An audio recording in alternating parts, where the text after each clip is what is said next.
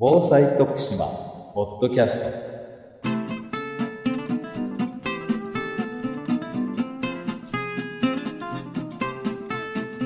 徳島県がお届けする防災徳島ポッドキャスト。今週も防災に関するさまざまな話題についてゲストをお迎えしてお話を伺います。今日は独立行政法人国立病院機構災害医療センター DMAT 事務局企画室長の近藤久義さんからお話を伺います。よろしくお願いします。よろしくお願いします。DMAT といえば最近では随分災害の場面で活躍をされていて一般の方にも随分普及してきたと思うんですけれども現在の DMAT の状況というのはどんなふうになってるんでしょうか？はい、えー、DMAT はですねあの登録者というか登録のチーム数ですね1000チームを目標に、えー、要請をしております、はい。で現行ですね683チームえー登録されております。です。大体人数にしてはですね4000人以上の4200人ぐらいの方々が DMAT 隊員として登録されております。かなり増えてきているように思います、そうですね。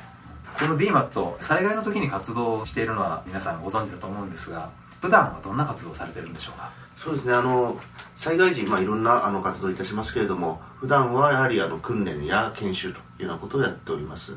訓練といたしましてはですね大体あの地方のブロックレベルの訓練もしくはあの緊急消防援助隊との訓練あ年に1回9月1日にですね、えー全国の、まあ、半分ぐらい半分から10分の1ぐらいですかね、ぐらいの DMAT になりますけれども、はい。えー国の総合防災訓練という形であの訓練をやっております訓練以外にですね最近ではその地域ごとにブロック単位でいろんな活動をされてるというふうに伺ったんですがブロックレベルではですねブロックレベルの研修会というのをやっております、えーこれはですね九州や中四国近畿などの枠組みでですね年に1回ブラッシュアップのための研修をやっていこうというコースです。今年度、はい。あの試行コースという形で、全国7カ所で行いましたけれども次年度はあのこれが正規の予算化されましたんであの正規の事業として次年度からも7回あの各ブロックごとでやっていく予定になっています。ブロックごとに訓練をやっていくということですね、はい。以前にも一度近藤先生にはご出演いただいているんですけれども DMAT の災害時に出動する運用ですね。これについてご紹介いただけますか？はい、この1年幸いなことにあのそれほど大きなあの災害はなかったんですけれども、はい。この1年間で全国の DMAT に待機をお願いしたのがですね、はい。まあ新しいところに行きますとこの間の知事のあの津波の時には、はい。大津波警報があった県の DMAT に関しては待機を要請しました、まあ、その時ですね一部岩手県等では、はい。県庁の方にですね DMAT を詰めてあの実際にいろんな情報収集活動というのを行っております。あともう一つはですねあの静岡ではい。震度6弱の地震と、あありましたね。いうのがありまして、まあ、その時は全国の DMAT には待機していただいてまた DMAT 事務局も静岡県と連携しながら情報収集に当たったんですけれども、はい。まあ幸いその時はですね全ての災害拠点病院から被害がないという状況が非常に早く集まりましたんであの早期に解除がかけられたということでございました。こういった実際の待機をかけたりする連絡っていうのはどういうふうにされてるんでしょうか？はい連絡はですね広域災害救急医療情報システム通常 EMIS と言われているシステムがあります、まあ、この中でですね個々の DMAT の隊員や都道府県の担当者の方々にですね DMAT 事務局や厚生労働省から一斉の通知メールという形でですね、えー連絡することができます。メールでまず第一歩待機をかけたりする連絡が行くわけですね。そうですね。あその後ですね、あのとあの当該の都道府県と共に情報収集しながらですね、はい。本当に DMAT が動くべきかどうかということを判断していくと流れになってます。えー少し話は変わりますが先ほどの全国7ブロックに分けた研修というものが来年から正式に行われるということなんですが四国地区でもそういうブロック単位の何か活動というのはあるんでしょうか？はい、えー四国はですね東北地域と並んで先進的な取り組みをされてきた地域なんじゃないかなと思っております、えー正規には本当に平成22年度からとい。うことになりますけれども、四国では平成19年度からですね、はい。この4県の組の中で訓練や研修などが行われてきております。また先ほど申し上げました研修とはい。いうものについてもですね施行の第1回というのは昨年のえー7月に愛媛県で行ったものが全国で施行の第1回という形で行わさせていただいてます。四国の DMAT は結構熱心だということですね。そうですね。あと行政の DMAT が巻き込んだですね連絡協議会という枠組みも多分日本で最初に作ったのがこの四国の地域なんじゃないかと思います、来年度はですねこのような地域の枠組み行政と DMAT が連携したですね地域の枠組みというのを全国に広めていくというのが一つの大きな課題になっています。この収録をしているのは3月の20日になりますけれども高松市でですね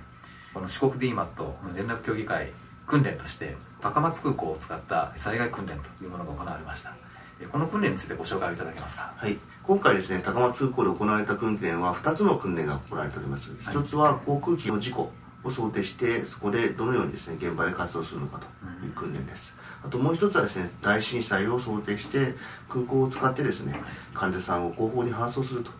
いうための訓練というのをやっております。2つの要素があるわけですね。そうですね。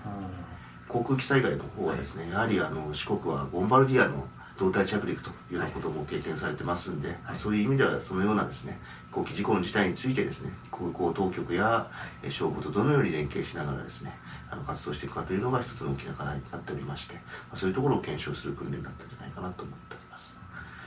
えーもう一つのあの広域災害の時の後方搬送の訓練ですけれども、はい。全国にですね患者さんを搬送しなければいけない。はい。まあそういう中ではですね一つの大きな拠点になります、まあそこでどのようにですね重症患者さんを命を守りながらですね搬送するのかとそういうことをテーマに訓練をしていただきました、後方搬送という言葉が出てきたんですけれどもこれはどういったものを指すんでしょうか？はい、政府ではですね3つの大きな地震東海地震はこちらの地域では東南海南海地震、はい。まああとは首都直下ということですけどその3つの地震についてははい。広域医療搬送計画というのが立てられております。これはですね災害時に災害拠点病院に多くの重症患者さんが集まると思いますが、はい。まあ、当然そうなるとですね災害拠点病院だけではさばききれない、うん。また場合によってはですね災害拠点病院も地震の被害を受けているかもしれない、はい。まあ、そういう状態の時にですねえー患者さんを一旦このような高松空港のような空港に搬送してですねええ。そこから、えー飛行機大きなヘリコプターであるとか固定翼機そのようなものを使ってですねええ。全国にえー患者さんを搬送するそのようなプランであります。被災地でとどめずに全国に患者さんを搬送するということですね。そうですね。あでとりわけですね、はい。あのこの高松空港というのは東南海南海地震が起きた時、はいまあ、徳島県や高知県の空港は水没してしまうもしくはあまり使えないかもしれないと、はい。い、うことが言われている中でですねええ。あのもしかしたらそういう空港の代替としてですね使う可能性があるとも言われております。そういう意味では今回は四国全体を考えた上でですね、ええ。高松の空港で訓練されたのはすごく意義があったんじゃないかなと思っております。今日はどうもありがとうございました。ありがとうございました。今週の防災徳島ポッドキャストいかがでしたでしょうか？この番組は徳島県のポータルサイト安心徳島と iTunes ストアからお送りしています。来週もまたお聴きください。